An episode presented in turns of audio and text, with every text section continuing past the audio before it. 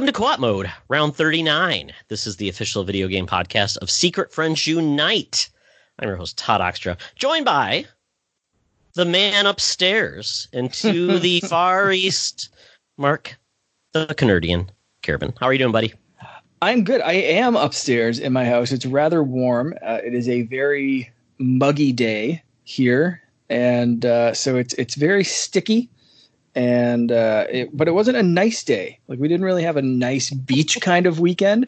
It's one of those like overcast but very like sticky kind of days. So the man upstairs is uh, is definitely upstairs in my house and uh, and sweaty.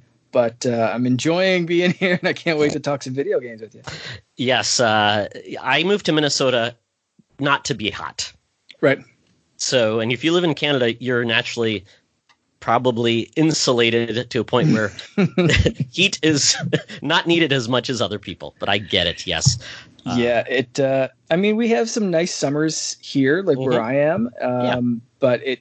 You know, it, it doesn't get like as cold here as like it does where like where Sean and those guys live. Like north like northern alberta like where my sister is like it is cold there it never gets that cold here uh yeah but we're like i mean i'm on an island right? So we're surrounded by water. You're so insulated by get, water so you get all the you get all the moisture. sticky. yes. Yeah yes. it's going to get moist. It's gonna why do i keep saying that word? This is like the second week in a row wow mark you really I've, know how i've worked moisture and moistness into uh, a conversation. So uh, thank you to our six subscribers who are left uh, for sticking with me after i've said that word numerous times that uh, you're the video games. Uh, come for the humidity. That's it. That's it. It's frying my brain. So let's uh, yeah, let's let's maybe talk about video games before yeah, I say more words that people the, uh, like. From the heat and the COVID, we're here to talk mm-hmm. about video games, folks. Um, so Mark and I have been playing some video games. I don't know, has your have you gotten to a rhythm with the baby? How's that going? Getting there. Yeah, okay. getting there for sure. Uh, I've been able to to jump back into a little bit of Fortnite. Didn't write that I was playing that, so that's not really one of the games that I've uh, you know I wanted to talk about. But uh, I've been playing some Fortnite on my iPad Pro, which is uh, a fun little change because of two big reasons. One, if you drop the uh, the video, the graphics quality down to medium, you can run it at 120 frames per second, which is silky, ridiculous smooth. So you're like what, uh, 280p? Uh, no, it's actually fairly good. Like it still oh, really? looks okay. uh, like Switch quality or better, uh, which is nice. which is nice. Um, so it's totally playable and silky smooth. And also, I'm playing with an Xbox controller on a 12.9 inch iPad Pro screen Ooh. against other mobile players. So okay. most of these people are, um, I'm gonna say, kids with shitty cell phones using touch controls. And so you're essentially had, playing on a PC. I've had f- like five victory royales in a row. Ah, yes. Because nobody can touch me. Like, it's just I I almost feel bad, but I kind of don't. So, um, tearing up with Fortnite. But yeah, that's that's not even one of the th- games I wanted to play or say that I've been playing. But yeah, um, Finn's definitely finding a rhythm. He's sleeping more, and at a more reasonable time. So he goes usually down around uh, nine o'clock and he'll sleep for a good five, six hour stretch, uh, which gives me a little bit of video game time. And then I go to bed and get some rest before he's up again. So, uh, yeah, we're definitely finding a rhythm. Nice, nice. Yeah, when uh, when I I remember Logan didn't really sleep very well, but the naps naps were perfect. I'm like, mm-hmm. I know he's going to typically take maybe one or two naps, and that's when I could hone in on gaming. Um, mm-hmm. Um, when he's awake, I'll clean and, and fold laundry and do that kind of stuff. But I want to enjoy some time when I can focus. So, yeah, yeah for sure. So, Mark, you and I uh, are both playing a game. Uh, mm-hmm. You were able to get us a couple of codes, and thank you very much for that. Yeah, no problem. Um, very, yeah, I was very happy to get the uh, the codes that we got for Otterman Empire. Um, so this is a game from a new studio and it's uh, it's available on everything, which is awesome. Um, let me grab a little info about this game. Uh, basically, so yeah, it's it's kind of Splatoon meets Mario Kart. Um, it is, like I said, available on Switch, Xbox One, and Steam right now. I don't think it's available for PS4. I could be Apparently mistaken right, uh, uh, right there. Uh, so we've both played it on Switch, and I also grabbed it on Xbox uh, to see what it looked because it, it runs in 4K on the Xbox One X, which is really nice. Um, so that's that's basically it. Uh, so it's yeah, what you, you play as an otter. Uh, well, it, at first, and then there's like a team of more fun little characters you can unlock as you go through. There is a solo campaign, um, but we kind of, I think we we both feel the same way about the solo campaign. We'll talk about that in a minute. Um, but the main crux of this game is the the competitive multiplayer. Like I said, Splatoon meets Mario Kart. Um, yeah, so it's uh, Tri-Heart Interactive. They're a UK team.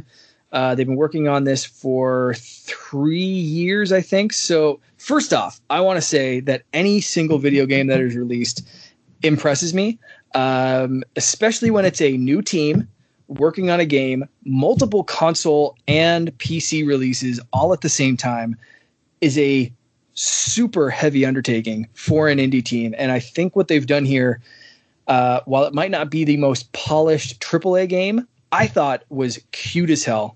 Uh, I like the kind of shell cel shaded uh, look of of some of the people and the the uh, the character models and the, the characters themselves have a ton of personality. I love the dude with the colander thing on his head.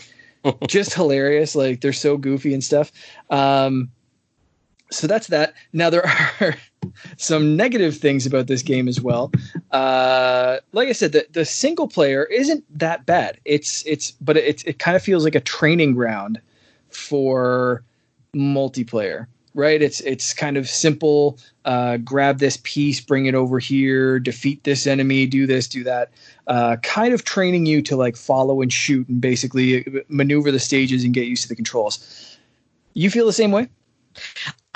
I did. The game has the aesthetics, I would say, of like an early 360 game. I mean, we're not talking That's about because um, the character models are fairly simplistic, they're, but they're charming, they're cute.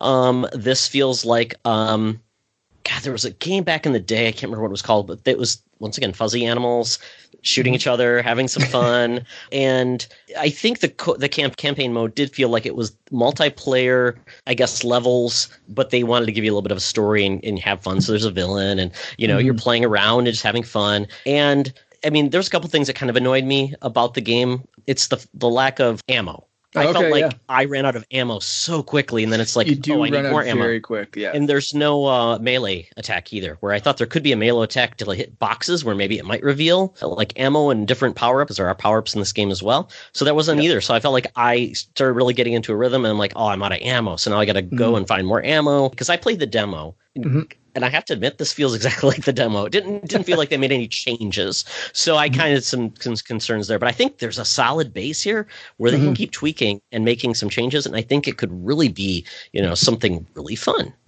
For for the lack of ammo thing, that never bothered me because I looked at it like Splatoon. So in Splatoon, okay. you're constantly running out of ink, and you have to dive into the thing. And in this game, um, you dive into the water to replenish your gear as oh, well. Wait, I didn't realize that you could do that. Yeah, yeah. Oh. You can you you dive into the water and it replenishes everything. No. So that's okay. So that, I started really makes, planning no, that my makes attacks. more sense then because I'm like right. I'm like where is you were looking power? for the actual power ups because there exactly. are actual pickup power exactly. So I'm like I'm out of ammo. So where's the thing? And it was hard to find. So I'm like I feel right. like I'm spending more time looking than actually interacting. So this is once again one of those things like I feel dumb. So there you go. Uh, and to now, be fair, that is in the tutorial in the first stage of the tutorial. After so I, felt, I, think after jumping. Okay, so in the tutorial, I will say this: yeah. I felt like I was trying to go to the next thing in the tutorial and said skip. I'm like, oh, but I'm like, can I just go to the next thing in the tutorial versus I don't want to skip the tutorial. the whole so, exactly. I'm like, so okay, what am I doing here? So just gone. Reading is fundamental. Maybe I didn't do the right things, Mark. Stop gotcha, abusing gotcha. me. It's uh I mean that's that's fair. That's uh you know, but yeah, so that that part never really bothered me because it helped me kind of strategically so I was like, okay, I have to take out that turret. So I'm going to even like stealthily kind of sneak past it. It's facing this way. I'm going to go past it that way in the water, jump up, shoot that, spin around, shoot the things in the air that are trying to shoot me down or slow me down or whatever. And uh, yeah, so I thought, yeah, that part never really bothered me. But yeah, the, if you're looking for it in in crates or whatever, it's definitely going to be frustrating because they're uh, they're not spread around uh, as much as the river system is throughout most of the stages. There it is, and I feel like they could take some cues from Ratchet and Clank because it's very much that type of mm-hmm. platforming, guns, and things like that. So I think if they took some some just hints to say what are they doing right with the because they they do such good mechanics with their weapons and things like that. I think they mm-hmm. could um, incorporate some of that. And, and the, the cool part about this game it can be uh, updated. They can yeah. add things to tweak it because, like, their new studio. I think this is great that they're doing this. Um, mm-hmm. I was looking at Steam, just even some of the things, and yes, I was looking even on Steam. It's all shared split screen. Yikes! Okay, Which PC that doesn't happen. So that's at all. so that's the next thing we got to talk about is the multiplayer. This is a multiplayer centric game for sure. Like we said, the single player is focused on getting you multiplayer ready. Basically, is how we feel about it. I think. Mm-hmm. Um, however, like Todd just alluded to, it's all shared screen multiplayer, which is fine. That is fun. There are not mm-hmm. enough games with split screen, shared screen multiplayer anymore. Um, however, during COVID, uh, when when it's it's uh, discouraging people from maybe uh, inviting others over to the house. Now, and and we're kind of in different situations too. So if we were people who had like big families or kids, like if you had you know, say another kid or two that were all around Logan's age, you guys could all gather around the TV and play and all that kind of stuff. It would probably be a lot more fun for like a family game mm-hmm. night my wife took one look at this, the only other gamer in my house. and as, but the second she sees twin sticks, one stick to move, ah, one stick for cameras, yeah. she's out. Doesn't matter what it is, she just does not like any kind of twin stick. She humored me with Splatoon for a couple of minutes before just saying, you know what, screw it. They're just not her type of game. So I don't have anyone to play this with. Um, no, you know, I have been able to see my brother, but he took a week off of vacation and took off uh, up the coast to uh, to my my family's little cottage up there. So I haven't even seen him in like two weeks or so. So I haven't been able to. He's say, playing because Mark, because he's playing on the little TV. He's playing uh, N64, right? that yes, exactly. So this uh, we were talking before we record, and I said this in the summertime years ago would have been amazing because we had me and my brother, all my cousins around, several other uh, cottages that were close by that all had kids our age. Rainy days in the summertime, like you know, nice days, we're all at the beach, but rainy days, we'd all go, go up to the barn, uh, my grandparents' place, and uh, and just game. That was like the N64 days. It was perfect. And this game reminds me so much of those kind of games and those kind of feelings but I haven't. I don't have a people anymore to Just play have to with. Gather so some I, I some, some strange online. kids, Mark. Yeah, Just say, right? hey, kids, want to come over and play some games? neighborhood kids, I guess. I don't. Yeah, but like they're not in my my bubble my uh you know my my rona bubble so That's it's right. it's uh not a good time i've been talking to barry dunn who did a uh, an impact direct if you haven't seen that you want some footage of this game head over to impact uh Impact Game Station on uh, on YouTube, and uh, and and check out. He has 4K footage again from Xbox One, uh, and he did it a direct that had Switch footage. So if you want to see the comparison between the two, um, the Switch one looks fine, but definitely not as clear and detailed. Obviously, as 4K stuff on the the Xbox, but it runs perfectly fine on Switch. So uh, I'm really hoping that they add multiplayer and not only multiplayer i'm hoping they add cross-platform multiplayer yes. so we can fully like just eh, whether you have pc switch xbox whatever it is if they eventually release it for playstation or maybe it is and i missed that in the press release. Um, i yeah i hope they add some more and i hope they keep adding to this game. And even as is i think this game adding online multiplayer would be a game changer for it Absolutely, and I think the fact that is this really probably was that they wanted that fun multiplayer mm-hmm. experience, and maybe like going back. Uh, and the fact is, yes, it's it's like launching at the wrong time for that. Um, similar to I don't know. Do you have Quibi in Canada? Uh, oh, that's that the um, celebrity mini video thing? It's the uh, it's the online service that was made for mobile. You couldn't play it. It wasn't on your TV or anything. It was right, basically yeah. for people that were gonna, you know, basically be commuting. Launch right in the middle of COVID. Then they've lost ninety yes. percent of their audience because it's like, oh, bad timing. Yeah, COVID just yeah. wow. Yeah. Ooh. Yeah. But yeah. I, I, I'm I'm hoping that this game will see uh, continual uh, additions and tweaks and adding mm-hmm. multiplayer. I don't know what it takes to do those type of things, but that that's is probably it. the way they intended it to be. I think they really wanted this to be in a multiplayer game, and without that, it's very hard to really give it a fair shake. That, and that's it. Like you know, we we can sit here and say add online multiplayer, and it's like I wouldn't know how to do that. like I wouldn't know the first switch. thing. Where's the switch, Mark? I know, right? Yeah, it's just that's a switch, switch, that you flick on. Yeah. I have no idea. I don't even know where I'd start googling how to do that in a game. Like, oh, Google doesn't sure, have the answer either. Come on. I'm sure I could Google like how to develop a game and get some sort of like basic thing of like, okay, well, you should write it in this code, and maybe this is a free engine you could use, or here's a class to take. I don't know. I'm guessing I could like at least Google the first steps of making a game. I'm not sure even what like adding multiplayer online to a game is that what I'd Google like these like, people that do this kind of stuff are so no, Mark, far C beyond my colon understanding. slash add internet. There, that's all. that's it. That's, Back in my DOS so programming that days, toggle on. I guess I don't know. Hook up your yeah. landline. you just plug it into the series of tubes, don't you? That's, that's all. Right. That, that's uh, anyway. So it's, Ottoman but the Empire. Game's not round; it's square. So how does it fit in? oh, I know it's terribly uh, complicated. It's round though. Right, uh, but this is a digital game, so it's bytes are already on the internet. So they have to plug in other internets to the internets that this game is on. Therefore, and then, yeah. Wait, does Prodigy.net still work? Sure. That's probably where it's going. That's uh, yeah, exactly. What was the GameCube? Uh, no, it was a GameCube that had the the like basically underground online like warp pipe or some shit like oh, that. Oh yeah, like yeah, they figured out online and like yep. wizards. I don't know how these people do any of this stuff. Uh, anyway, Otterman Empire. It is out now. Check it out if you have, especially if you have people to play it with in your house.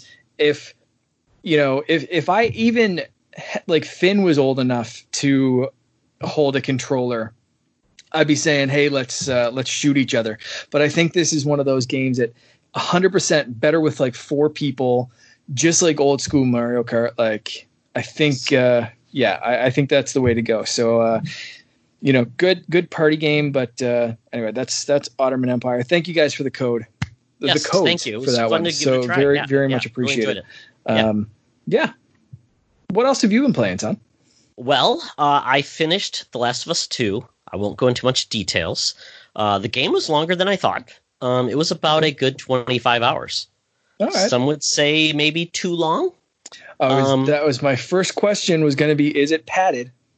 Uh, I think for what they wanted to do, I think it made sense at the, but hmm. as I was going through, I'm like, hmm, how far am I? And I'm like, hmm, that chapter. I looked at. I always look at walkthroughs, like just not to see what to spoil it, but just to see how many chapters are there. Where, and I look and I'm like, and then it says something and it repeats. I'm like, why would it repeat? And I'm like, ah, now I know why. But regardless, right. um, the the the biggest thing right now, this game is getting a lot of backlash from people who are threatening the talent of this game.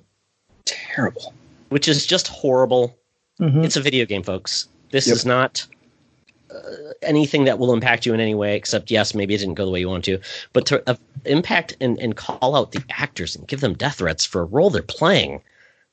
Guys, these aren't the people in the game; they're just actors. So, the, uh, it just it just discourages me so much because I get it. I don't like things as well, but I would never act act for harm to become of the talent involved or a, f- a football mm-hmm. team or anything. It just seems so. Uh, it just it's even, I struggle with it. Yeah, even if you're the type of person to be angry, if they if they made a decision that made you angry, made you hate the game, and made you stop playing it, or was the worst choice they possibly ever could have made, it's the writer's fault. And still, don't send death threats to the writers because that's just not a good thing to do to any person. Like, just that, like, it's a game. Come on, get over it. So outside of that, and I and I and I understand where people just would be upset with this game and yes, the writers knew what they were doing. They didn't go in to say, I'm going to do these things and everybody will love it. No, it's just not the way it was supposed to be. They did okay. this for a story and an overall story arc, which I found at times challenging, mm. frustrating, very cathartic, exhausting, and touching. And I came away with, I was not happy with how the game ended, mm. but I was satisfied from the sense it did what it needed to do. So if that doesn't get you what That's you what she said, books, exactly. But um, but really, um, I, I, really liked how they changed up some of the gameplay. Um, it's a beautiful game, and it's one of those games that even though I love it, I will never play this game again. It's like right. I don't know how many people go out to see Schindler's List a second or a third time. it's and it, it's sorry, sorry not to bring that game up because I know there's some internet controversy about bringing comparing that game to this, but it's um, not all games are supposed to be happy. They're not all supposed to right. make you um, feel good after it, and mm-hmm. I think that shows a maturity in the way the media is going, and if they can push people to have these intense emotions, hopefully without any dire impact to real people and things, um, yeah. in a positive way, telling a story um, I think we're going somewhere. So um, I, I and, and Mark, I think it. I kind of put this out there, and I'm surprised. I and, and um, I'm going to be doing a spoiler cast roundtable discussion. Mark, I don't know when you will ever get to play this game, or if you have any um, uh, uh, want to play this game. I, I, yeah, right now it's very low on my list yeah. of things I want to play or care about kind of thing. Uh, the first, you know, the first game was was good. I, I enjoyed it, but uh, I'm not clamoring for a sequel. I haven't turned my PlayStation on since uh, Spider Man, I suppose. Uh, so if my PlayStation goes on again, I, you know, um, it's it's probably going to be for another game that's not this one. So chances of me playing this fairly low but I'm looking forward to hearing the roundtable of what everyone thinks about. And I, I, chimed in and said, like, you know, do it with everyone you can and, and get as many voices. As, I would I, ask I you to be like, well, yeah, we're going to talk about this because I think this game needs discussion in a way that is filled with spoilers. A lot of people are doing this, but the people that I think are going to be on this podcast will be, I think, each have a unique voice on it, which is which is what exactly what I want. Yeah, it's gonna be it's gonna be a fun time yeah, so that'll probably come out. We're going to record next week, and most likely it'll come out uh, probably middle of the following week, just because of the cadence of the way we release the podcast. So, yeah, cool. uh, but yeah, it's one of the best games I've played this year. Awesome, good to hear. Uh, for me, I've been playing something that's, uh, I mean, equally dark in its uh, story and tone, and definitely more more on a serious note and uh, I guess turns turns a dark mirror on society, and that is, uh, of course, the Animal Crossing summer update. And I'm full of shenanigans. Uh, but yeah, I have been playing the Animal Crossing summer update. It is as delightful as the rest of this game has been. Uh, it added not only new bugs and fish and things to do and find in the world and all that kind of fun stuff. But it also added swimming so you can get a wetsuit and jump off of the rocks and the dock and everything else and swim about and find little sea creatures underneath the water. And it's delightful. You can get Pascal, who uh, will come up and trade you, and he's such a little stoner hippie. Uh, it is fantastic. Um, yeah, so it's it's uh, it's just a fun little update. If you're kind of if you're like me and you started to kind of slow down your Animal Crossing addiction, let's say, uh, then this might give you a little bit to to jump in and play on. Uh, no pun intended on the jumping in the water, but uh, anyway, yeah, yeah, dive in. That one was intended. I, I do have an Animal Crossing related question mark. Sure. Have you been on Nook or No Nook yet? No, I have not. You need to get on that. Now, I am not a Nintendo, I'm not an Animal Crossing fan, but what Bobby Pauls, the Nintendo guru, is doing is pretty funny. If you're a mm-hmm. fan of Deal or No Deal, Bobby Pauls is basically essentially recreating that with cases filled with bells. Yep. And he has he used t-shirts apparently to make the numbers on the cases, which is so weird. To tell you yep. to tell you how you have to do things in Animal Crossing, I'm like, I, it just takes like a mad genius to come up with this stuff, and Bobby has really sunk his life into this game. he really has. Because you know what he tells you, like, I'll be free to play some other games in December. I'm like, yeah, Bobby, you've gone like The Last of Us is one of his favorite games. I keep on bugging him every day, yeah. every chance I get. And he told me he doesn't even have PlayStation 4 Pro. That's how he wants to play the game for Last of Us 2. Mm-hmm. So I keep, and I even gifted him a three month Game Pass subscription. Oh my God. And he still doesn't do it. I mean, come on. So, but crazy. I, I, appreciate his passion. Mark, you mm-hmm. need to be on Nook, no Nook. It just, he would love to. I haven't on. even been on Bobby's Island to be oh, honest. I uh, I really need to go. Yeah, I've yes. I've uh, I visited a few like good islands, but that's that's not one. So I was actually talking to Bobby today. I should have brought that up, um, yes. and I, I, I definitely will. Um, yeah, man. Some people are doing some amazing stuff, and he is one of them with with the, his Animal Crossing stuff. And like, especially where in the last few weeks I've definitely slowed down my Animal Crossing uh, playtime for sure. So I need to get back into it. I was also talking to my sister about just the uh, the summer update and all that kind of stuff, and she was catching things and finding things that I didn't. So I was like, you know what, I, I have to get back into this. So uh, I think in the the next little bit. That'll be a focus of getting back in and seeing everything that I missed and visiting some some cool islands. So Bobby, I'm coming for you. Nice, nice. Yeah, what's next on your list? I, I see you, you, played something that uh, I just watched this. What do you call it? Direct, I suppose, yes. today. So I want to hear all about it. Okay, this is this is the crazy thing. We're going to talk about this actual event in the news, but Devolver Digital, they publish very unique games, uh, very indie minded and over the top and their event every year is always something to watch and sometimes be disgusted by mm-hmm. or horrified by. Mm-hmm. But this year they did something really cool and they basically created a PC demo of their event.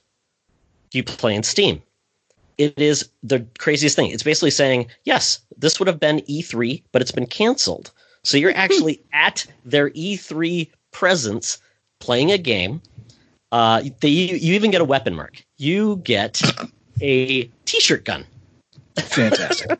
and there's all these robots, basically security to make sure no one breaks into their stage at E3. So you're going around and they they have collectibles. They call them little marketing marketing like tchotchkes and things that you get a point where you have to get so many of them.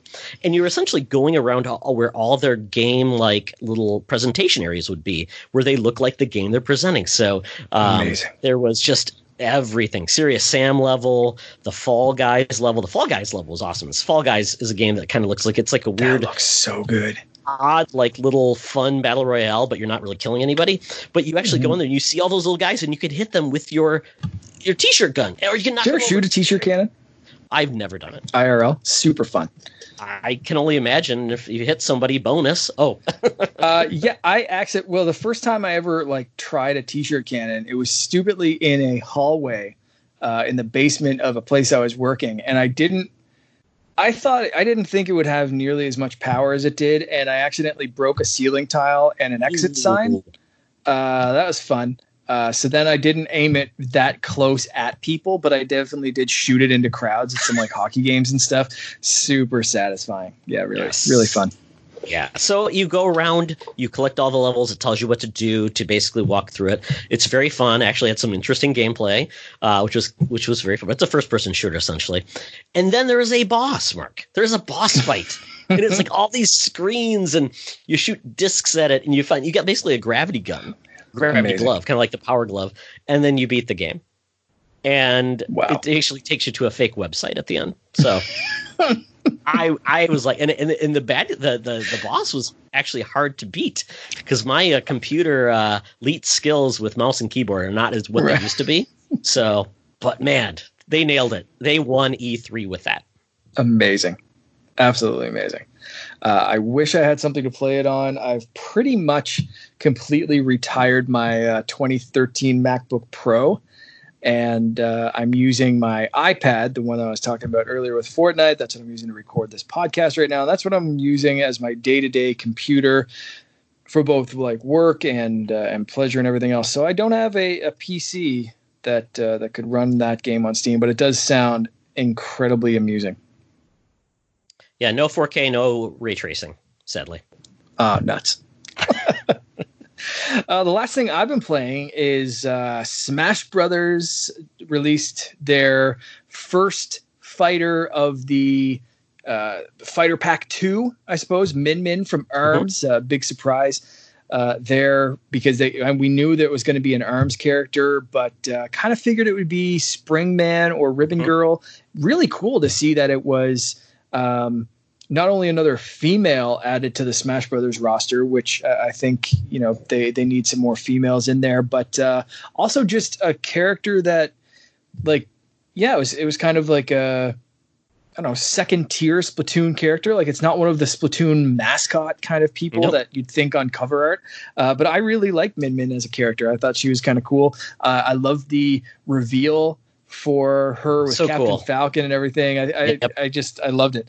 Um, and she's a very cool character in the game. Uh, the distance attacks, if you can keep people at a distance, it's awesome.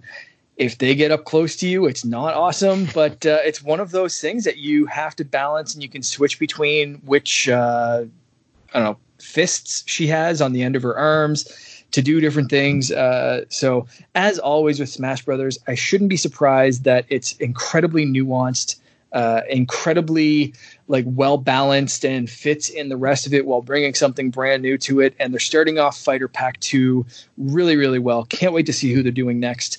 And uh, again, the Fighter Packs always bring me back to uh, Smash Brothers, and not only did I play the game with her, I ended up playing through like classic mode with a few other people that I just hadn't gotten around to. And, uh, you know, one simple character download got me to put several more hours into uh, Smash Brothers. So, really, really cool addition. If you haven't checked her out and you're still interested in Smash Brothers in any way, definitely add her to the roster and uh, and get ready for Fighter Pack Two. Yeah, Logan hasn't has to uh, buy the character yet, which is weird because he normally mm. would. Um, and I don't know if he's just waiting until more characters come up, but yeah, he would normally bring it up, and then we would get back into our daily like seven match uh, best of, and he would Good. beat the crap out of me, but I would still have fun and, and mock nice. him. Yeah. Yep. So I'll have to remind him it's out, and maybe he'll want to pick it up because he just traded it. Yeah. I just sold a game of his on eBay, and so he's got money now. Cool. Uh, and I think no, I didn't like because I didn't pre-order the fighter pack or anything like that, but I, I bought it uh, even a couple of days after that mm-hmm. direct, after it was released, and I still got the uh, bonus costume for the Mii fighters. Yeah, the, um, it was you know the Zelda, whatever you call it, champion armor or whatever the hell mm-hmm. it is, the ancient armor or whatever. Um, so yeah, I mean, if you're looking to buy it now, I think that still might be a thing, but it might not be. It might be expired already. So don't hold me to that. But uh, anyway, I still got it a few days after it was released. So uh, thumbs up there. But there are new Mii fighters as well, like uh, Vault Boy is there and a few others. Yeah. So uh, very, cool. very cool if you're into the Mii fighters, and they're they're pretty cheap too. I think they're like ninety cents each or something like that, or even less. Uh, so lots of fun stuff to bring you back into Smash Brothers if you've been lapsed like I had. Yes, yes. You have one more game on your list? Yeah, I've talked about this before, but I just want to give everybody an update. I am now level 42 in Ring Fit. Uh, I've done it basically. It's now part of my normal workout. I go with elliptical one day, do Ring Fit the other. Really love it. Um, lots of new exercises have been built in. Some are rigorous, some are not. Like yes. the handshaking, Mark, I'm doing this. And that is like a powerful exercise. Then there's like basically the hip shake, which is just weird. I'm like, why is that worth so many points? Hey, listen, when uh, when you have to do the dance and that you get the arm wiggle and the hip shake all in once, you're going to be cutting up the dance floor. with your It's like new belly dancing. ring fit exactly your ring exotic fit shaped da- body ring fit dancing. Yes. and you're just you're just gonna get every man and woman in the room just looking at you being like ooh Guys, where'd that sexy man this was learn a some video dance moves? Podcast. Uh, I think you would be signing up to see Mark's TikTok. Uh, I am I am right now wiggling my hips and and shaking my hands so it's hips uh, don't lie, Mark. it's quite Hips an exotic lie. display. It, they they do not, and uh, so they're they're Nintendo's just getting you ready for the dance floor, my friend. I- I think so, and I'm really enjoying this. It's a good workout. Uh, typically, you do about 35 minutes, get about 150 calories burned off. Um, if I'm going to increase it, um, I would say my least favorite exercise right now is mountain climbers. They suck, but it's very effective. Yeah, But uh, this Awesome. brings me back to Smash, though. I really think a Ring Fit character or th- boss or even the ring could be a power up. I love this. I think these characters make so so much sense. I think it'd be so much fun. Do it. This game is like a surprise success. I could see Mhm. this uh, really be a lot of fun. If the Wii Fit trainer got in Smash, there's no reason why the ring or the ring guy or the the Dragaux boss shouldn't be in this Mhm. game. yeah. I think even more than the Dragaux boss because he'd be, I think he'd be a cool like boss to add to to Smash Brothers, or something cool to to interact with a Ring Fit stage. You know, come down and, and stamp on stuff or whatever. I really think the Ring Fit Adventurer Mhm. would be a great addition uh, because you have very unique abilities with the ring of you know sucking people close to you uh, blowing people off the stage hitting them with the ring doing little you know punches and kicks and like crunches and all that kind of stuff. The the move set is kind of built in just pick and choose from what's in the game. And like you said if if uh Wii Fit trainer can work there is nothing stopping this guy or gal from from working in the game as well. I think that is a brilliant idea and i will be very disappointed if it's not added. And people will hate it as well. What won't people hate nowadays? So you might as well do something that's going to make some people chuckle Well, you know what will make people really happy, Mark? Is talking about the news in Nintendo's Treehouse Live. yeah i'm sure that'll make a lot of people really happy Yeah, yeah. So this hop uh, just came up out of the blue. I think a day before. There's going to be a Treehouse Live. Treehouse Live is part of typically Nintendo's E3 event, where they basically just play games with uh, the developers, people from the Treehouse. It's a lot of fun. This is really Nintendo's first, I guess, live type of COVID type of experience. Um, This was going to be breaking down the gameplay of the Origami King, which is coming out this Friday. And there was going to be a surprise WayForward, non Nintendo property announcement. And Mark, you didn't get excited about this at all. No, I definitely didn't go to Twitter and say, hey, let's have a whole lot of fun wildly speculating of what this game could be. Oh, wait, yes, I did. I wanted to see the triumphant return of Cool Spot. Now, okay, to be fair, to be fair, uh, I did not. I- didn't make this post on Twitter to like get my hopes up about anything. I really just wanted to see the stupidest things people could, could, could come up with. I knew we would not see a new cool spot game. The chances were like one in a billion d billion. Uh, I just really wanted to have fun. So I tagged a few people that I thought could get the ball rolling. They weren't the only people I wanted to or hoped to hear from. I just like I just wanted to start a stupid fun conversation. But it because of the timing, I think, of when all this happened and what happened, um, it could be perceived as like, you know, we were all disappointed. But personally, I was like, I didn't care uh, at the end result. I just wanted to see what stupid, stupid things people could come up with. Uh, so, like I said, I did Cool Spot. Um, Sean Caprice at Earthworm Jim. Um, and Edward Vernell, like, come on, man. He was just knocking people down left and right, like, you know, Earthworm Yep. Jim's and Atari. He was just just slapping bitches around. It was it was great.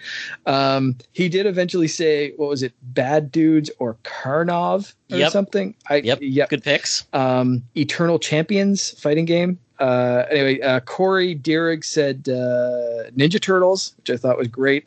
Yep. Um, Tiger Woods golf story. Tim. I love it. I thought was one that made me laugh the hardest. Is that where you like run into you, you drive away from your house and run into something in your neighborhood because you're high on like uh, painkillers? Yeah. Uh, Joel, aka Falcon, uh, said T'ai Fu Wrath of the Tiger remake. That was an old PlayStation game. Oh boy. Um, 2D Bayonetta from at Nindy yes. Nation.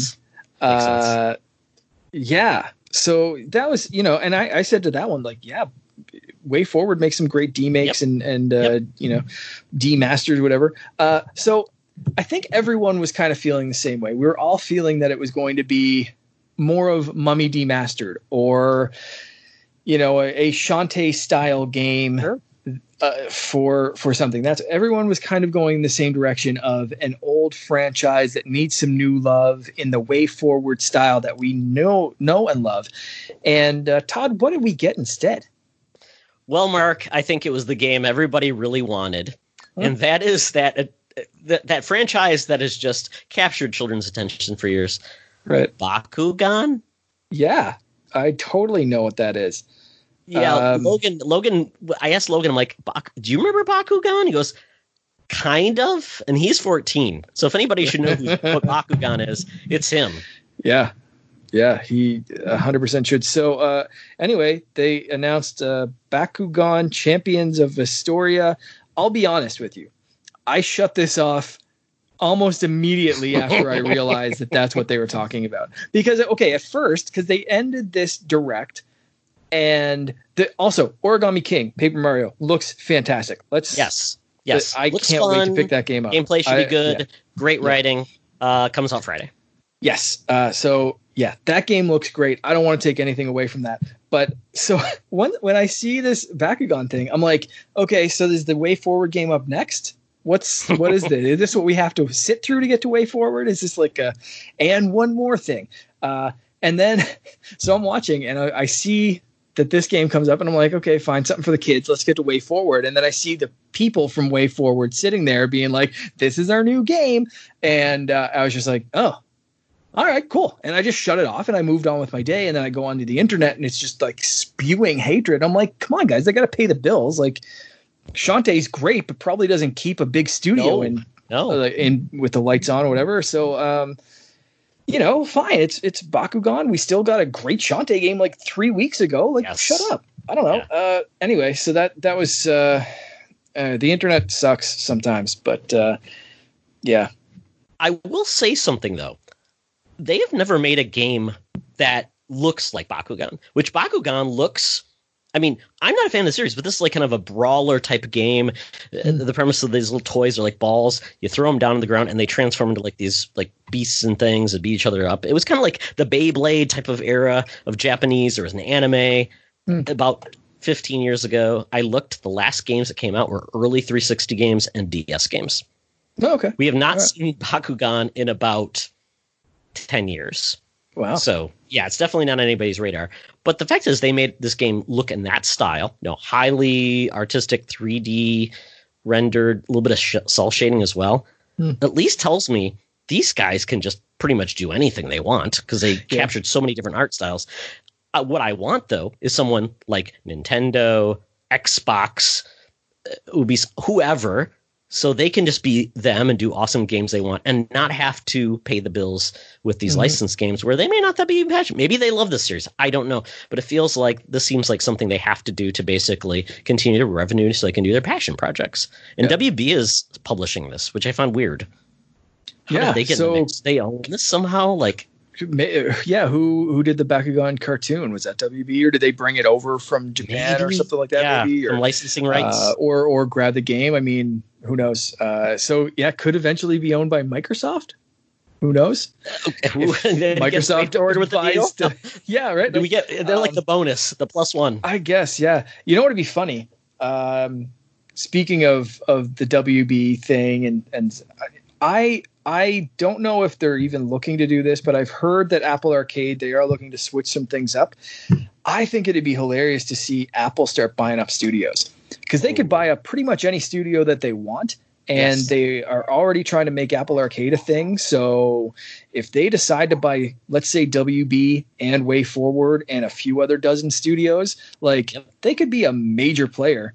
And especially with Macs switching from Intel to uh, their their own Apple's own uh, ARM infrastructure, um, Silicon. Um, man, yeah, that is going to be a game changer. Because for anyone that doesn't know or doesn't realize what that means, is that means if you make a game, it can run natively across iPhone, Mhm. iPad, iPod Touch, and new Macs. The transition is going to take two years, but uh, that would be a massive. Matt, like think of the games on the App Store that are just instantly going to be able to run on Yeah. a Mac. Yeah. Um, yeah, Apple could really start like just going crazy with this stuff and like really, really making a play into the gaming space uh, with Apple TV again. You know, like every these games are going to run on everything, so it's it's going to be pretty wild to uh, to see the next couple of years. And if they start making some plays with the money that they have, whew, man, Yeah. it's gonna be it's gonna be intense. So And, and it Um, doesn't seem like Apple would be a, a company, a publisher that would meddle much and let these people make the games they want. from from the early Apple Arcade, anything I've read from any uh, early Apple Arcade developers, it was we would not have been able to get this game made from any publisher, especially mobile publishers, because they just like the games are just not money making games. Yeah. Like they're just weird little indie titles and some like really like out there stuff and especially mobile where it's all like, you know, continuously um, going back trying to get more you know they, they want you to spend more money on coins and this and that and whatever like you know like mobile games do uh, none of them are like that so uh, they don't have to play to microtransactions if they're part of the Apple Arcade. no, you know? exactly. Yeah. Yeah. So uh, yeah, they're they're doing a very different approach, and uh, you know the the counter to that is apparently they have been meddling a whole lot in the Apple TV Plus stuff, like uh, all those shows, or at least most of the shows. So they seem to meddle in some stuff and leave other things alone. Maybe it's whatever VP is in charge of whatever thing. Uh, I don't know, but. Um, could be an interesting couple of years if if they decide to do some more gaming acquisitions instead of just saying like, "Hey, indie studio A, do what you want, and here's some money, and it's going to be a, an exclusive on Apple Arcade." So who knows? Could be some could be some interesting stuff. Definitely, definitely. Um, and then we transition to um, something that's a little different. That's Devolver Digital. I talked about the actual. I played their event, but uh, what they actually presented, and and and I, I encourage everybody to watch it. But I would say it's adult. I was just going to say, and not with the violence. kids. not with the kids. Swearing and violence, and they basically have created like their own subplot slash storyline from Yep. when they started their events to like just continuing it with a weird uh, underbelly of just oddity in the storytelling that they're doing. It's like remember a few years ago with Nintendo Directs, and they were doing the whole like Reggie bot and Oh, uh, Mega 64, what's his right? face was um, it, it was even some like live action stuff, but they were doing like the um, shit. Reggie what's his name, name? yeah, the- um, but the, the the other guy got like stranded on an island and wanted a donut or some crazy shenanigans. Anyway, it's like that. Like if they were like Nintendo did that, and that's like the Nintendo playful family friendly version. This is like the alternate darkest universe, darkest timeline version of If you've ever It's- watched that, yeah, yeah. it's very weird. Yeah, Yeah. so they they continued that, but the fun part is they incorporated like real people like into this, and they had Geoff Keighley, which is a very weird interview where the woman just was like fawning over Geoff Keighley. Sonic Fox was on this, obviously. Yeah, Shu Yoshida. Yep. Uh, it was so weird, and then Phil Spencer talking to the Carrion Beast. that one was so great. My wife So walked weird. in on that one and was like, "No, no." I just turned around and walked walked out. It was And then Yeah. uh, what was it? Somebody's uncle that worked for Nintendo was the other Yeah. guest. Gotta love it. Oh uh, amazing. yeah, but they actually had games. Um, Yeah. So the first game, Shadow Warrior Three, looks like a cocaine-fueled uh, martial arts game, which Mhm. I am digging. It looks crazy and cool.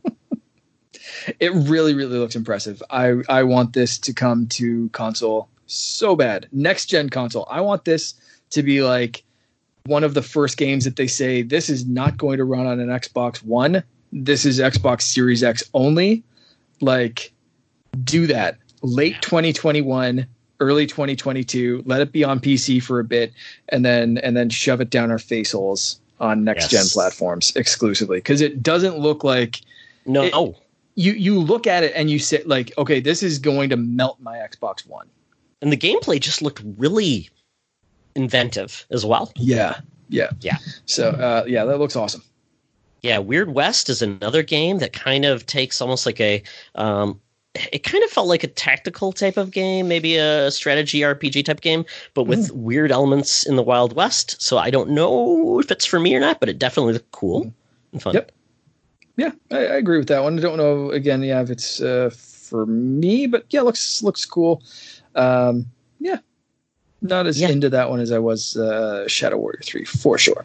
Yeah, Blight um, Bound. It's a early access game apparently it's a side-scrolling action RPG. Maybe this is one I thought that was. Uh, I thought this one was more like a strategy game as well, but I guess I was wrong. But uh, yeah, coming to Steam July 29th. If you want to check that one out. Yeah, that's a co-op dungeon crawler side-scrolling action RPG yeah, I'm looking at it right that, now. For some reason, I thought I saw tiles, and for some reason, right. I thought it was like like like strategic, where you could only move in certain areas. But apparently, oh, it's okay, yeah, it's truly action uh, oriented right. RPG. Okay, yeah, cool. looks cool. And then the the one you mentioned before, Carrion, PC, Switch, and Xbox One. This is going to be a a Game Pass game. So sadly, I was like, oh, this looks like something I'd want to play on Switch. And then I remember the Game Pass thing, and it was like, well, this is looks like something I don't want to pay for on Switch. yeah, shit. Uh, it's like a Game Pass just, game. yeah, yeah, it looks cool though. You play as the monster, which I thought was kind of neat. Yeah. Uh, so you play as the carrion monster, taking out humans and absorbing them into you. If you've watched uh, Stranger Things season two, yeah, or the, or thing, the thing, or something, yeah. yeah. Um, yeah. Uh, I was going a bit more modern with mine, but uh, okay. yeah, the thing would definitely the old be guys more, here to remind uh, you of. Uh, well, thank you. I appreciate that. Uh, that's what I appreciate about you. Um, anyway, yeah. So it looks. Um, it just looks weird, like weird, uh, pixelated for sure, and and definitely looks indie like. But I love the twist of playing as the monster. It's great. Yeah, it's very neat. Uh, Disc Room really didn't get to see much of this game. Looks like a just a, a puzzle based game. Uh, mm-hmm. If you're into that, yeah, I love the description right? of that. What if the saw blade aisle in Home Depot was a math- massive labyrinth? yes, and yes. also all the saw blades were mobile and had their own very special way of trying to kill you. Yeah, uh, don't die. Uh, love that description. Yes. Yeah, I would definitely not be going to Home Depot anymore. Um, yeah. Anyway, yeah, Fall Guys. Yeah, that's the uh, basically ultimate knockout. It's basically a battle royale type game, but it's uber cute. You have these like little guys, you have costumes, and you're apparently just supposed to get these little balls and move them to the different area, and it's basically last man standing. Yeah, it looks like Wipeout or yeah. Most Extreme Elimination Challenge, if you remember those TV shows. Mm-hmm. And only your tiny, weird little. This looks delightful. Like, yes, speaking of games that'll make me turn my PlayStation 4 back on, like The Last of Us or this weird little stupid looking game, uh, that might be this one. This looks awesome. Yes, yes, and, the, and it's funny because Xbox had Carrion, uh, PlayStation had uh, Fall Guys, so two sides of the coin, I guess. Yeah, very much so. Yeah. Uh, then Serious Sam Four. You know what Serious Sam Four is? It's extreme first person shoot shooting. I don't know if there's more to say than that. Uh, one thing more to say: it's PC and Stadia exclusive right Ooh. now. WTF? There, they brought the Stadia uh, axe swinging for this one. So, uh, yeah, that was a thing. Wow, good job, yeah. Stadia. hey, they're still in the race, I guess. Yeah, um, they are. What do we got next? Olija, I guess. Side-scrolling game, Skeleton Crew Studio. Um, that's a was that in the harpoon your weird looking harpoon killing something or other again yeah. very indie looking but uh yeah similar art style to Carrion in regards to that, like yes. almost like that very tall 8-bit game they're like tall and skinny you know they're they're not but the the the art style and the fluid movements are what makes it really unique mm-hmm. yeah. yeah. Yeah it looks uh, looks interesting for sure. That's pc switch so switch did get a little bit of yeah. uh, of love along with you know pc everything so yeah it's kind of cool. Exactly. Yeah then the next event was ubisoft forward part one. Yeah yeah they that that was a surprise. Yes, yes. So this is Ubisoft really giving us an E3 style presentation. High production values. Nothing was done basically with a uh, you know zoom camera or anything like that. So appreciate that people are learning how to present and mm-hmm. prepare in a very stylistic manner. Um, I will say that most of these games were games we had already seen or had been spoiled excluding one game, which really stood out to me because I'm like, is this Splinter Cell with Fortnite? Yeah. Yeah, that was a surprise. And that's a mobile game, correct? Yeah, it is. It was very interesting because I did not mm-hmm. expect that. So I'm like, I don't know if anybody wanted that game, but it's a, another Tom Clancy game, but it's uh, a mobile game. Yeah, shoot. I can't remember the name of that one either. And it's uh, sadly not on the article that I'm looking at. I think the event was, uh, I mean, it was definitely one of the most polished so far we've seen this year. Um, mm-hmm. But what about the actual content? Anything got you excited? Uh, content wise, I thought it was uh, cool to to start off with Watchdogs Legion. I mean, we kind of knew everything they talked about, so I thought it was cool to start it with that short film. Uh, I kind of wish it was a they they talked about what we were going to watch first because they you know they, they played this short film that was really stylistic and really mm-hmm. cool and I was digging it, but at the same time, the entire time I'm watching was like, is this an opening cinematic? Why aren't they showing gameplay? What the hell is this? Uh, that that kind of stuff. So it took away from what I was actually watching, which ended up being really cool. But I want to go watch that again now that I know that it's a short film based on the game. So I think if they had have kind of reversed that and said, you know, okay, like here's a bit about the game or whatever, or just had someone get up and talk about that first and say, hey, you know, we're so excited for Watch Dogs. We've also got this talented team of animators, this great director um, that we want to show off this short film that's you know animatrix style or something like that are there going to be more of these this could be really cool and I, I, think just getting into the mindset of hey this isn't gameplay this isn't even in-game cinematic this is a short film based on this world um, so yeah i kind of dug that in retrospect uh, but while I was watching it, I was like, what the hell? Like, come on, you're wasting 15, 20 minutes on Watch Dogs. like, yeah. and I'm watching some canned BS CG animated, whatever kind of thing. Like, what does this have to do with like, you're, you're wasting 15 minutes of my time? Um, I am excited for that game. It, it, looks really cool. And like I said, retroactively, I was excited about that, that cool, uh, mini trailer, uh, short film, whatever. Um, aside from that, yeah, uh, Assassin's Creed is always going to interest me. Um, so very, you know, excited to to learn more about that world and and that game. Uh, sadly, I didn't watch the whole gameplay thing after this direct uh, or after this presentation. So I saw enough to be totally in which is is fine for me because you know I, would rather play the Assassin's Creed games than watch someone play them. Um, and then Far Cry Six uh, looks looks great. Giancarlo Esposito looks badass, and that those games are always fun, right? So uh, let's see what kind of mayhem we can uh, we can drop with those. But I did expect that kind of. We got the teaser trailer. I thought this was going to be a reveal trailer.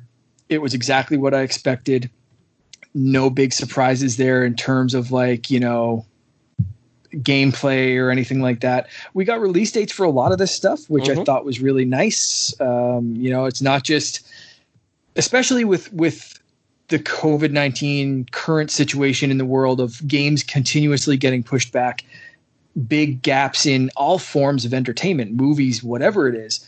Um, it's nice to get some release dates. It's nice to know that yes, at this moment in time, soon mildly soon or later, whatever it is, there's still release dates on things, so we will be entertained on these dates, like uh, you know uh, October 29th for Watch Dogs, uh, for instance. Um, so yeah, that's that, that kind of stuff.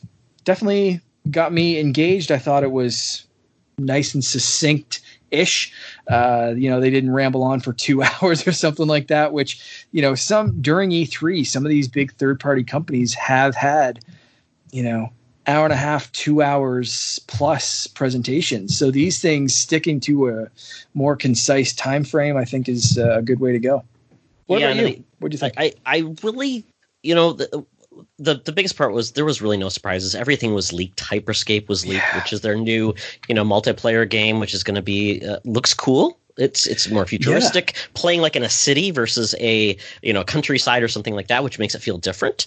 Um, somebody said, "Hey, is this uh, Ready Player One, the uh, multiplayer game?"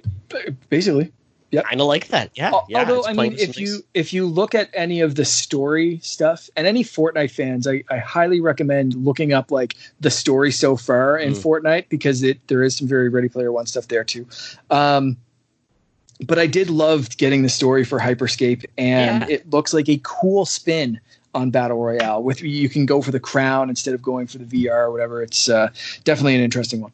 Yeah, uh, Watchdog, the uh, combat looks pretty cool. Obviously, the big uh, draw is that you can be anyone in part of this resistance that's building. Um, I after seeing that that that uh, trailer for that story uh, mode or the story uh, type of, I guess this is going to be a short eventually that comes out, um, or is this just it? I don't know. But after seeing that, the the all of the really beautiful and kind of stylized look of the people in the world they're in, I want that aesthetic in the game, not just mm. Ubisoft generic looking kind of world they've created because I think it right. feels very much it doesn't have a style. I always felt like Watchdog. It just never felt like it had a presence rather than the gameplay. So I kind of wish it had that. Uh, but yeah, Watchdog looks looks pretty cool. Yeah, yeah, I get what you mean. If you look at Watch Dogs just a, a, screenshot or something like that with without much context uh, you could say well this could be gta or this could be this third person action game or this other third person you know it, it doesn't have anything that's definitively Watch Dogs as far as style goes. I, I totally get what you mean there.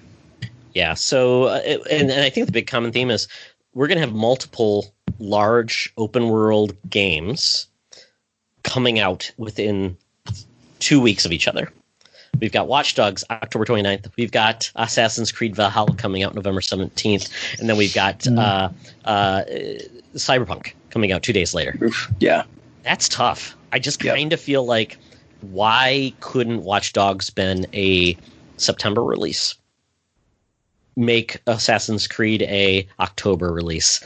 Give some space. Just doesn't make any e- sense. Even push it back uh, further. If it's not done for the fall, leave it to. And I know we're getting uh, we are getting Far, Far Cry.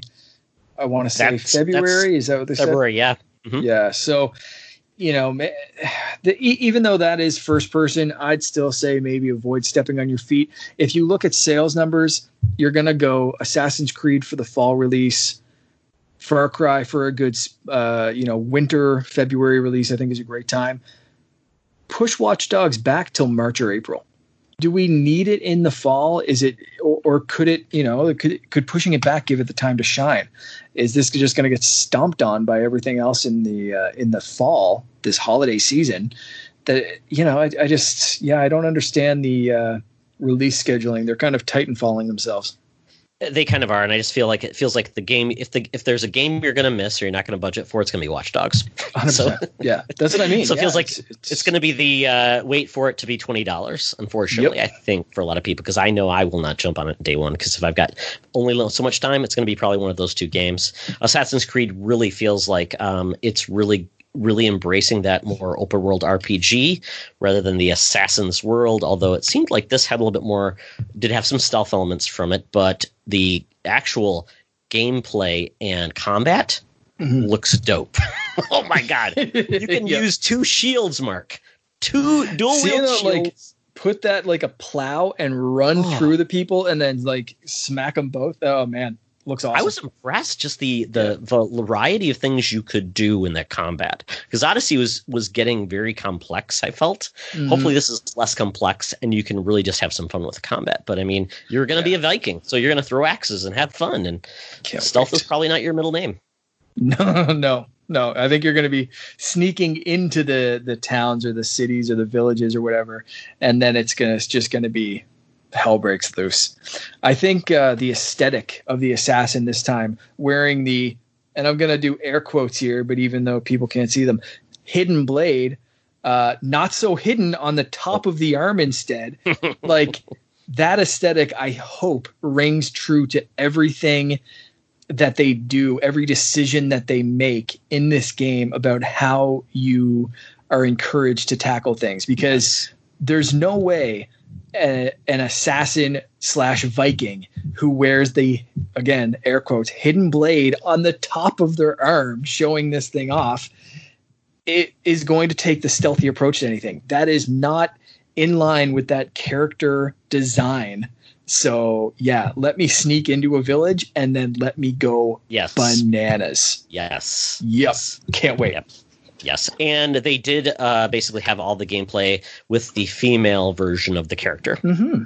And I don't know if that who is supposed to be the lead, one or the other. Most most lately, it seems like it's both because they mm-hmm. will give you the game case and then they'll give you one side or other with the character. So I think that's cool. They did a great job with a female and a male alternate.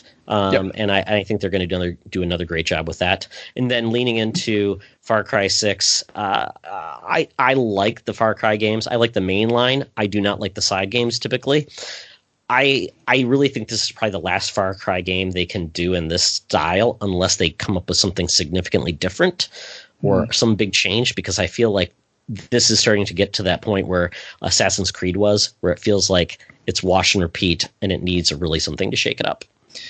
Yeah, I, I, I agree. Yeah, I think, um, yeah, because they have even taken a break, so I don't think that's the answer. That yeah. seemed to be the answer for Assassin's Creed, right? Like they took a little, a little break to to catch a breath and and decide where they want to go. But uh, yeah, I don't know.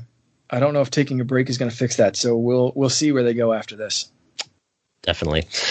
Uh, and then that was really it for the big uh, events. But we've got uh, an event that's coming that I think people are really excited for, Mark. This is Xbox's real showcase of mm-hmm. their first party library. Now, I believe they will show third party as well. Um, so it's it's uh, July 23rd. This yep. corresponds with the uh, I don't know what they're calling it, the summer of demos or something like that, where there'll be like 60 playable demos uh, that whole week. And this right. is right. Basically, we're going to play a lot of games before their event happens, and I'm assuming there will be game demos that follow the event as well. Um, so, do you have any predictions, Mark? Oh, any predictions for this one? Uh, I think they're going to come out swinging with a lot of their first party stuff. There's a lot of studio ac- acquisitions that we still haven't heard what they're doing, when their games are releasing, uh, you know, who's working on what and, and that kind of stuff. So I, I think we're going to see a lot of that stuff, but I think people are going to get, uh, I don't know, hyped or maybe disappointed afterwards uh, based on not all of these games are going to be launch games or even launch window games like these studio acquisitions are still new i think we're going to get a lot of impressive looking or sounding titles, but I, I still don't think we're going to see that in the first six months or even maybe a year of Xbox uh, Series X being released. Um, I still think it's going to be like Halo and some third party stuff. Uh, so I'm I'm hoping you know people don't get their expectations too too high, but I'm really looking forward to seeing everything from as small as like when Battletoads is coming out to you know some brand new hopefully brand new ips from some of these studios that they've uh, they've acquired over the last uh, couple of years. So uh, i'm really looking forward to this event. This is my big one of the summer i think. So uh, they I, am hoping they come out swinging but I'm also not getting my expectations too too high, saying like Xbox Series X is going to have 12 of the best looking games ever for launch day. Like it's just, you know, I think we have to come in with reasonable expectations, but yeah, my hype levels are pretty high. Do you think this is their last big event before the launch? Ooh, good question. Big event. Uh, we will have to define big event, but I think this is going to be the biggest event that they have before launch. Yeah, I think there could be other smaller events uh, showing off some third party stuff, showing off some maybe smaller stuff. Uh, something that pops in my mind is, you know, if they don't do price here, maybe they'll have a price, little mini direct with price accessories. Uh, maybe Xbox controller design studio getting the Series X controller added to it, so you can make your own controllers and have them there for launch. That kind of stuff. I, I if they don't cover it, if if the 23rd, if this next event is all about the games I think there's room for that hardware, accessories, extra little shit that we don't touch on in July. Uh, but I think this is going to be the big one for games. And do you think you, we will get any like at the end? And oh, just one more thing, with that's not game related. That's not game related. That's not game related. No, no. Okay. I think the one more thing is, uh, yeah, I, I I wouldn't put it past them doing that uh, or yeah, I wouldn't put. Yeah, I, I could be something as as far as a uh, you know you see like a, a footprint or a you know someone lowers a lancer or something and it's the next gears of war game or just some kind of weird little tease like that at the very end or something like that but um no are you are you trying to hint at like lockhart or something like that release I, I, I'm trying to just understand how things will be announced if they do. Okay. Um, because if they, I don't know if Lockhart will make an appearance mm-hmm. until they talk about the cost of Series X. Uh, I, yeah. I, I just think it would be hard to just square those two away. Uh, mm-hmm. Then they have to start talking about why is Lockhart? What is a Lockhart? Why should I get one? I'm confused. What is these things that they're telling me? Um, so yeah, I, I, don't know if they'll do anything like that either. Um, I think if they do, um, it's going to be hard to do all of the games plus announce a price of Series X plus another box. So if they do have another event, I think it'll be maybe a sept. This is where it gets hard. They're going to start running out of time, Mark, to pre-order and all these things that they have to do for retail. Apparently, Sony's supposed to have an event in August, more of a state of play in August, where they because they bet they held things back apparently uh, which is probably going to be it's the first uh, gameplay of Call of Duty. All the fun things they're going to probably mm. do. Maybe more information about the pricing, but yeah, we're running out of time with these boxes. But um, to your point, I think there will be. I, I'm what I'm hoping is we get the launch titles, like just secure. Say this is what's coming this fall uh, or this year in 2020 that you'll be playing on Series X. That's all I want. Yeah, I don't 100%. care. Yeah, yeah. Halo, I want that. Forza, whatever.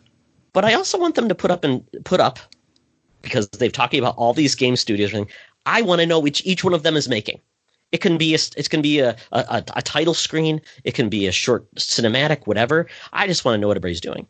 Um, yep. Even if it's just a, I made something in PowerPoint to say what the initiative is doing because yep. they've been hyping up this quadruple A studio, and I think people just have to understand what am I buying the Series X for now and in the future that gets me hyped to say, God, I want to play that. Looks so cool because they, they typically don't do that. I think Halo Infinite's the one of the one few titles they've shown well before it's coming out. So, mm-hmm. but I I think my biggest prediction prediction for this will be we will get a Halo Infinite multiplayer drop part of those demos.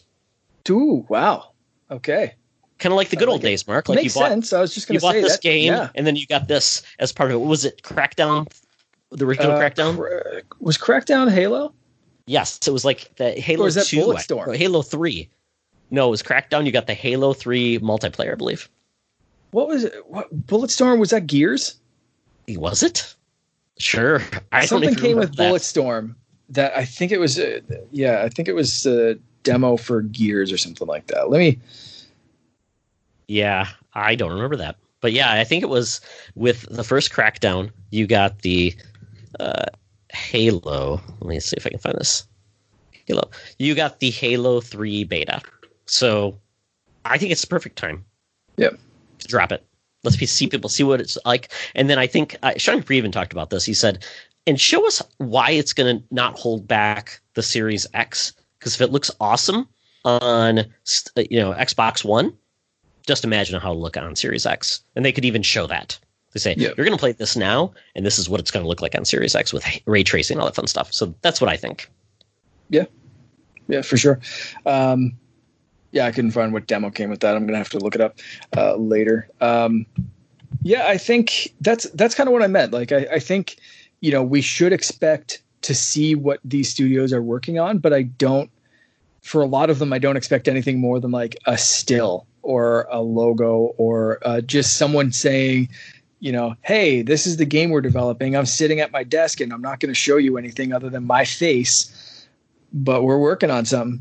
Like yeah I, I, I really expect a lot of that. Yeah i think it's time for them to shine because i think people I, I think you can only say this so much. Well they bought all these studios so they're going to have all the games. Well you can only say that so much. You've got to really start showing. So hopefully it'll be there because i'm excited because i just want to see what's going to be cool with uh, this next generation. Yeah um, something that we're not going to get to see for a while, though, unfortunately, Mark, is uh, a Nintendo theme park for a while. Um, you know what? If if this had been a different world, it would be the Summer Olympics 2020, uh, and Super Nintendo Land would be open in Japan. Yeah, yeah, it is. Uh... Oh, it was. Uh, it was Gears of War. Sorry. Uh, oh, really? Okay. yeah, I just just finally looked that up. Um, yeah, man, have you seen some of the like leaked footage and stuff coming yes. out of the Super Nintendo Land yes. or World or whatever? Uh, it looks amazing, and the fact that it is I mean, I understand people are going back to Disney World. The the employees are all apparently scared, and uh, Disney World's just you know it's it's scaring me to think about people going back to a place like that when Florida's having spikes of uh, you know the the worst number of cases and all that kind of stuff. Um, so I understand this decision. You know, it's uh, it's a different world. It's a scary world, and the theme parks are are taking a massive hit because of that. Uh, but as a, as a fan, yeah, this is this is a bummer because that place looks amazing, and I just want them to just you know copy paste that into Florida and let me go. Like, man, yeah, it's. Uh, my family and I were talking. Uh, they were they were supposed to go to Disney World um, in March so my my mother, father, brother, sister, her kids, husband, whatever, um, they were all supposed to go down there because we had so much fun in mm-hmm. our trip in September that they were like, you know what, we have to book a trip and go down there too. So uh, so talking talking to them about like you know, are you guys going to think about rebooking for down the road, or are you just going to wait and see? And it's like, the, all of them were like, no, we we do not want to go there anytime soon. So it's, you know, like if they opened it would the people go? you know, it's exactly. It's, uh, it's, yeah, it's tough, man.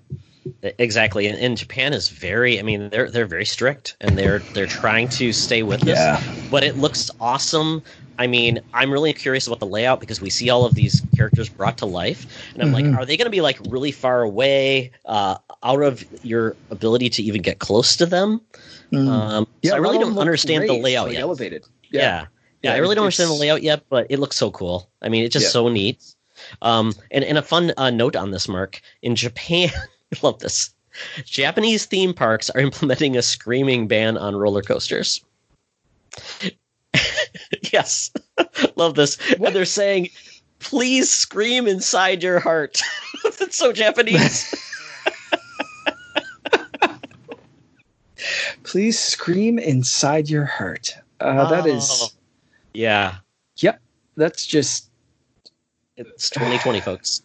Oh yeah. Can, uh, can, you describe 2020 in any better fashion? Like that is. Uh, we learned to scream inside our heart. That is, man. Yeah. Um, yes. Any anyone with anxiety uh, definitely knows all about that for sure. Uh, that is, man. I I don't even know how you could hold back. Like like I love roller coasters, but yes. like, you know, when I'm on a roller coaster, there's nothing like filtering out. There's no consciousness of like stopping me from going like woohoo, you know, or something. Like it's just like I don't scream fear kind of scream on roller coasters. It's usually like a, you know, like Yahoo kind of whatever, but like, yeah, I I don't know how I'd try to hold that back. And will even a mask stay on in a roller coaster that's going so fast? I don't know these things. I really don't. Yeah. But but I will say this. I can't wait till I can access this or at another park. Uh, apparently this is coming to California first in their Universal Studios, then Orlando later. So Orlando will be the last park that actually gets it. Yes, so it's going to even be harder. But uh, Charlie Carden's brother actually has now moved to Japan. He's going to be there for three years. So I may potentially, my son's wanted to go to Japan, so I may potentially have a contact in Japan if this is still happening in Nifty. 2022 or 2023. So, folks, get ready for it. I cannot wait. This looks awesome. But lastly, Mark, uh, last thing we're going to hit on the podcast today before we take off is uh, we're, you know, the inevitable cost of games and where it's been at. It's been at $60. We've had Yep. DLC and micro, microtransactions that have kind of been able to keep the price of games down because they've been essentially at $60 since 2005 when the Xbox 360 launched. Um, so the first game that's really making its claim on this $70 cost is NBA 2K. Right. And it's interesting because Xbox essentially has their own program to basically say you can buy the current gen, you will get with smart delivery, you can get the next version for free. It'll just mm-hmm. transform your game into what can play on your box in the best way possible. And Microsoft is, I guess, proactively dissuading publishers from charging for that upgrade. Where back in the day, you had to pay full price for the next version. Yep. But apparently, there's a caveat in that. They said you can bundle both versions together, like the Sure. PS4, PS5, or whatever. And they are 2K is doing that with the Mamba edition for $100. You get both Xbox One and Xbox Series X uh, version and PS4, PS5. Um, and they will not allow game companies to charge you a fee to upgrade. What do you think? Uh, you know, games aren't cheap anymore, but they're a hobby. They're entertainment, right? Yeah, I uh, man, I I really hope no other developer follows suit with this. Like I hope all the other developers and especially even first party. I think if Microsoft and Sony both come out of the gate saying no, our games are going to be the same price. Like we're not again not charging for upgrades. We're not doing this bundling bullshit. Uh, and that's again going back to last time. Sony hasn't really said anything that's making me believe that that's the full uh, way that they're going to go with this. I really expect to see some remastered editions from Sony. Um, I think they've clarified a little bit about the Spider-Man thing that I was confused about last time, but like I still think their messaging is nowhere near as clear as Xbox saying like you buy this once, you get it on everything. Like that is it. So I hope Xbox, uh, I hope Microsoft first party studios lead the charge and say, look, the games are going to be the same price. Here's uh, there's no upgrade cost, there's no this, there's no that. I hope either Activision or Ubisoft or someone else takes that initiative and says, yeah, no, we're not charging anymore. And EA looks like an asshole. Uh, if they're leading the charge and everyone else goes, what do you mean? We can charge 70 bucks? Oh, yeah, let's all do that Yeah, yeah. you know, it's it's. I I really hope um, a game studios say no, we have competing games, we're going to charge the same amount, and b people say, okay, yeah, if this game's seventy dollars and this game's sixty dollars, I'm not buying any EA games until they come down and, and match the price. So people speak with their uh, their wallets, and I hope other game devs say, you guys are just being greedy we're going to capture the market share this uh, this holiday season. We're going to be coming out at sixty bucks, and you guys are going to look greedy. So, haha. And then you know they'll have to kind of reverse course. I hope because seventy dollars US is ninety five dollars Canadian at the current exchange. So I'm looking at hundred dollar games right now. Uh, it's already eighty for anyone that uh, doesn't normally buy games in Canada. I'm already looking at seventy nine dollar games. So um, yeah, that's not an increase that I am happy with by any means.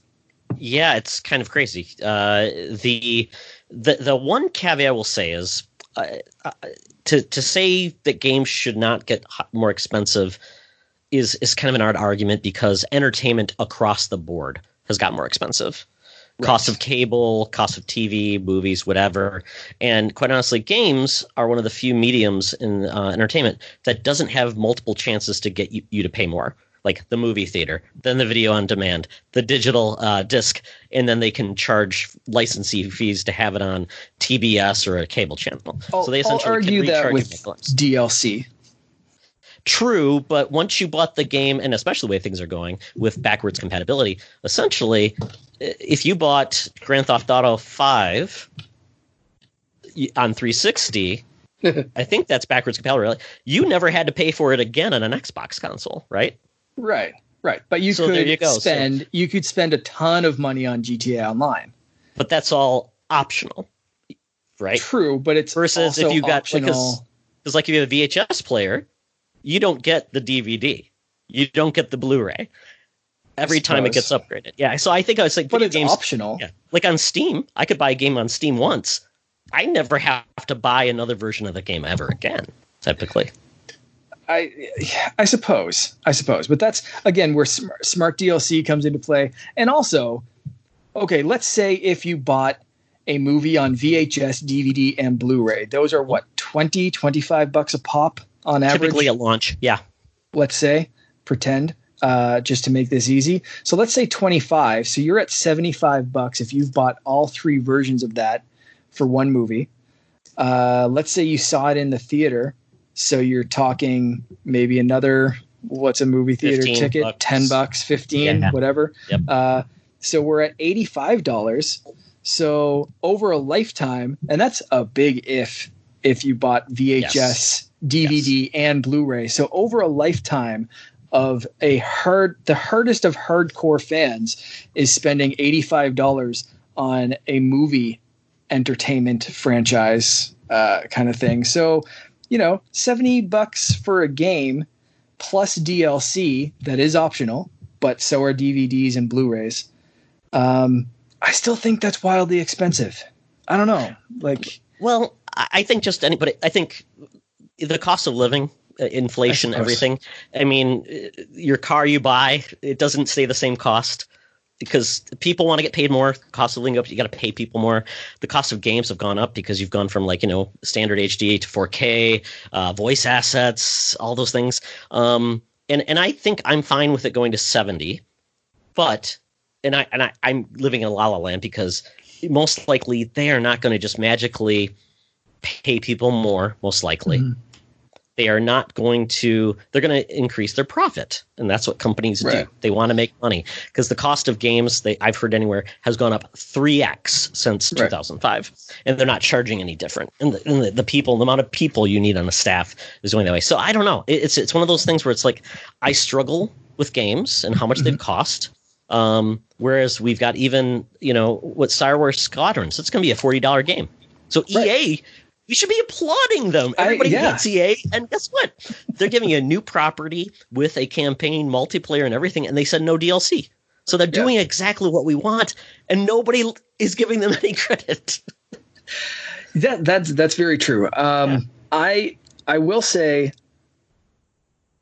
the the video game industry as a whole constantly lauds the fact that they are now making more money combined than movies and television.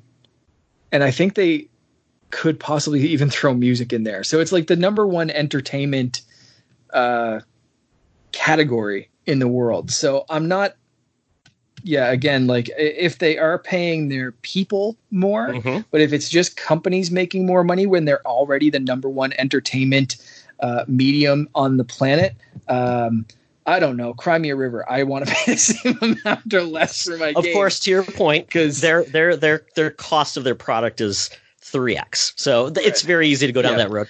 And, but the, the, point is, you know, and we know that the audience has grown with video games too, right? Mm-hmm. So they're they're selling more copies most likely, and now they That's, can sell. Yeah they can sell digitally and they don't have to take a 30% cut by selling it through Target and yeah. and I did look at the gross margins you can look up the gross margins of a company and and and I will say this uh, although it's kind of EA's gross margin actually has declined Oh wow! It was like 75% a couple of years ago.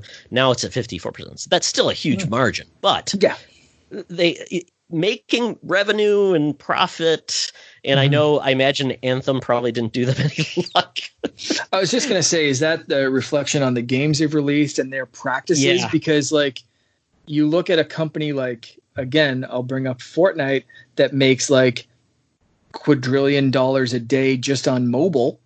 That's like they're doing something right. They're still good with the public. And is it just an EA problem or is this like I I don't know. Okay, I this is a great website by the way. Activision Blizzard, their profit twenty four percent. Wow, Yeah, man.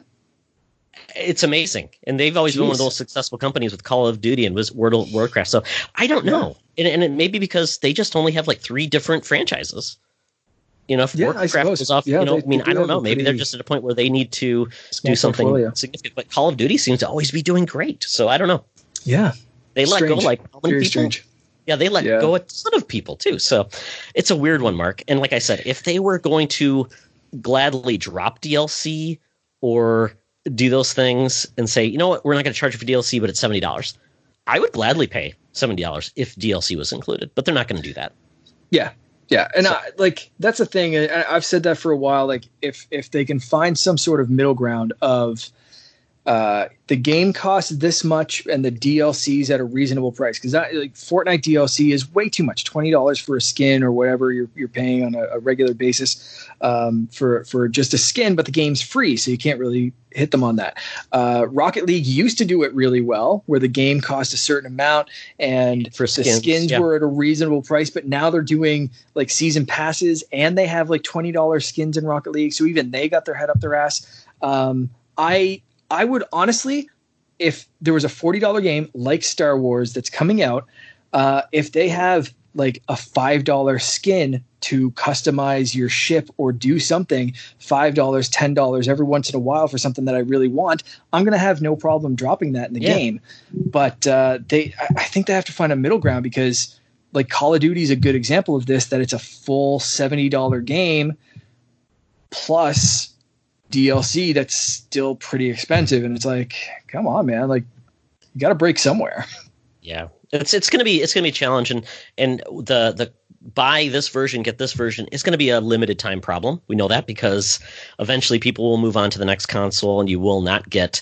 dedicated PS4 versions or Xbox One. You'll just get the Series X. Yeah. But but the fun thing to look at, Mark, is what did games used to cost? So I put an ad from Toys R Us for the Super Nintendo and its games. Um, Mhm. I'm not sure what year this is. The Super Nintendo is selling for $129.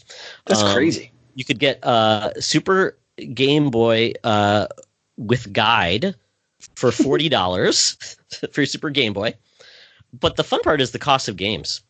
Um, Yeah. They range from Ms. Pac-Man, Ms. Pac-Man, forty dollars for just Mhm. Ms. Pac-Man. Come on, Yoshi's Island, uh, fifty-two ninety-nine. Mhm. Donkey Kong Country. I'm assuming one Three or two, or two? three. Uh, hard to see. three Really small ad. in. Yeah, looks like 52 three. The yeah, fi- box art looks like three. Fifty-two dollars ninety-nine cents. Madden fifty-nine. But then you get into Mortal Kombat three. Seventy dollars, Mark. Yeah, You got crazy. an NBA game. Hang time. Street Fighter Alpha two sixty-nine. Yeah, Wild. Absolutely wild. yeah. So it's it's just imagine how much that game would cost today. 70 80 70 dollars in probably we're talking like 1995, 94 maybe. hmm That's some that's some big That's like inflation. $100. Easy. Easy. Yeah. Yeah. And then we move on to the next generation because you know what was better? N64 mark because those Mhm. carts had megabits and pieces and things and rumble packs. Um, Yep. By the way, a rumble pack was $25. Crazy. Um, the fun part though is uh, N64 was 170. A controller was only 35. That's a bargain. You Not know? too bad. Yep. But if you wanted N64 uh, Killer Instinct Gold, $80. Yep. Welcome to Canada. Oh my goodness. This is crazy. I mean, almost every N64 cart was $80. Yeah. yeah, Star Fox, uh, Ken Griffey, GoldenEye. Uh, the, strangely enough, when you think of Nintendo, you think they're the ones that always charge full price for their games and they never drop in price. Ever. Nope. N64, yep. you're looking at Mario 64, uh, Cruis'n USA, Wave Race, and Mario Kart all at 75. All $5 cheaper than the third party games. That's crazy, but I'm guessing that was the uh, cart tax, maybe? Well, third parties having to these buy are those all, cartridges. Actually, if you look at all these games, they are uh, maybe excluding Cruis'n USA, they are all first party. Oh, was uh, Shadows of the Empire. Oh well, oh, where's Shadow of the Empire? Is it is it in there? And Killer Instinct. Shadow of the Empire oh, is on the left hand side okay. there. Killer um, Instinct definitely was a Rare. It was a Rare uh, Nintendo published title. oh, title. shit! Yeah. Yeah. Wow. Uh, yeah. Ken Griffey Okay. Jr. was their baseball game. Yep. Mhm. GoldenEye. Yeah. So maybe everything but um, Star Wars Shadow of the Empire. Yeah, that's not definitely not theirs. Weird, but that was a Nintendo. uh, Was, Was that it Nintendo published? published? Must have been Because it was a published. Nintendo exclusive, I believe. Yeah. Yeah. It never showed up anywhere else. Maybe PC. But yeah. Hmm. Dash Maybe, I think I think there were seven. There were five dollars less because those were older titles. Maybe Oh, they just maybe. gave you the five dollar discount. strange. That's that's Super when you only got one game as a kid for like a year. Damn straight. Yeah. I always had like third party knockoff memory cards and rumble packs and shit, like because the Nintendo ones were just wildly expensive. How was the uh, the power of the loony at that time, Mark? was I it worth more? Um, no, N64 days it might have been close to on par. It might have been less. Um, Yeah, there was a point where we hit pretty much on par with you guys that I thought it was like just the best thing ever, and I was buying stuff all over the place because everything dropped in price. And then, um, yeah, so that was that was some good times, but uh, doesn't happen often. no, it doesn't. And uh, in the future, Mark, I have a future game picked out for us. It's called The Game Price is Right, and it's Ooh. all about guessing how much classic games cost today, whether loose All in right. box, mint in box, complete in box. And like you'll get five games, I'll get five, and whoever gets closer, you know, out of 5 Mhm. wins. So we'll like save it. that for a future uh, episode because we are running long, but this is a lot of fun. We do it every two weeks. Yes, Why sir. not? Okay, folks. Well, um, at this time next week, or the next time we record, Mark, uh, we may do a special one-off for the Xbox Xbox event if it's not very close to when we actually record. So we will see. Yeah, yeah, that's uh, I like I said, that's going to be my event of the summer, and uh, that is yeah coming up a little under the two week mark. So we maybe, I mean, we'll, uh, we'll either record early or release the episode early or do a special episode. We'll see what our schedules are saying. But if you do the um, the Last of Us one, maybe Yeah. we'll we'll do that as a, a regular episode or. or We'll, we'll Okay. figure out a release schedule. We'll, we'll we'll do that off off air so no one has Yes. to listen to us figure things out. But uh, anyway, yeah, we'll we'll have two very exciting episodes coming up in the next little while. Yes. So, folks, thanks for joining us. Hopefully, you enjoyed it. If you have any thoughts on what you want to hear or see on the show, let us know. And how do you do that? Follow us on Twitter at Toxtra and at the underscore Canardian on the Facebook group or page. You can leave a review on iTunes. And you could also call the hotline at 872 225 2496. If you do either of those two things, you can win a code for Roundguard on Xbox. Uh, you know what? I'm going to up the ante. I'm going to throw in an Xbox code for uh, Otterman Empire. Perfect, perfect. Mark, I think it's time to get the full court press on these folks. I know people don't like to be heard and seen, but I think it's time for them to shine. So I think we're going to uh, do a little bit of advertising in the Facebook group as well. All right. We'll see you in two weeks. Mark, thanks again. Always a pleasure. And folks, remember, it's always better to game together. I don't wanna grow up. I'm a Toys R Us kid. They got a million toys at Toys R Us that I can play with.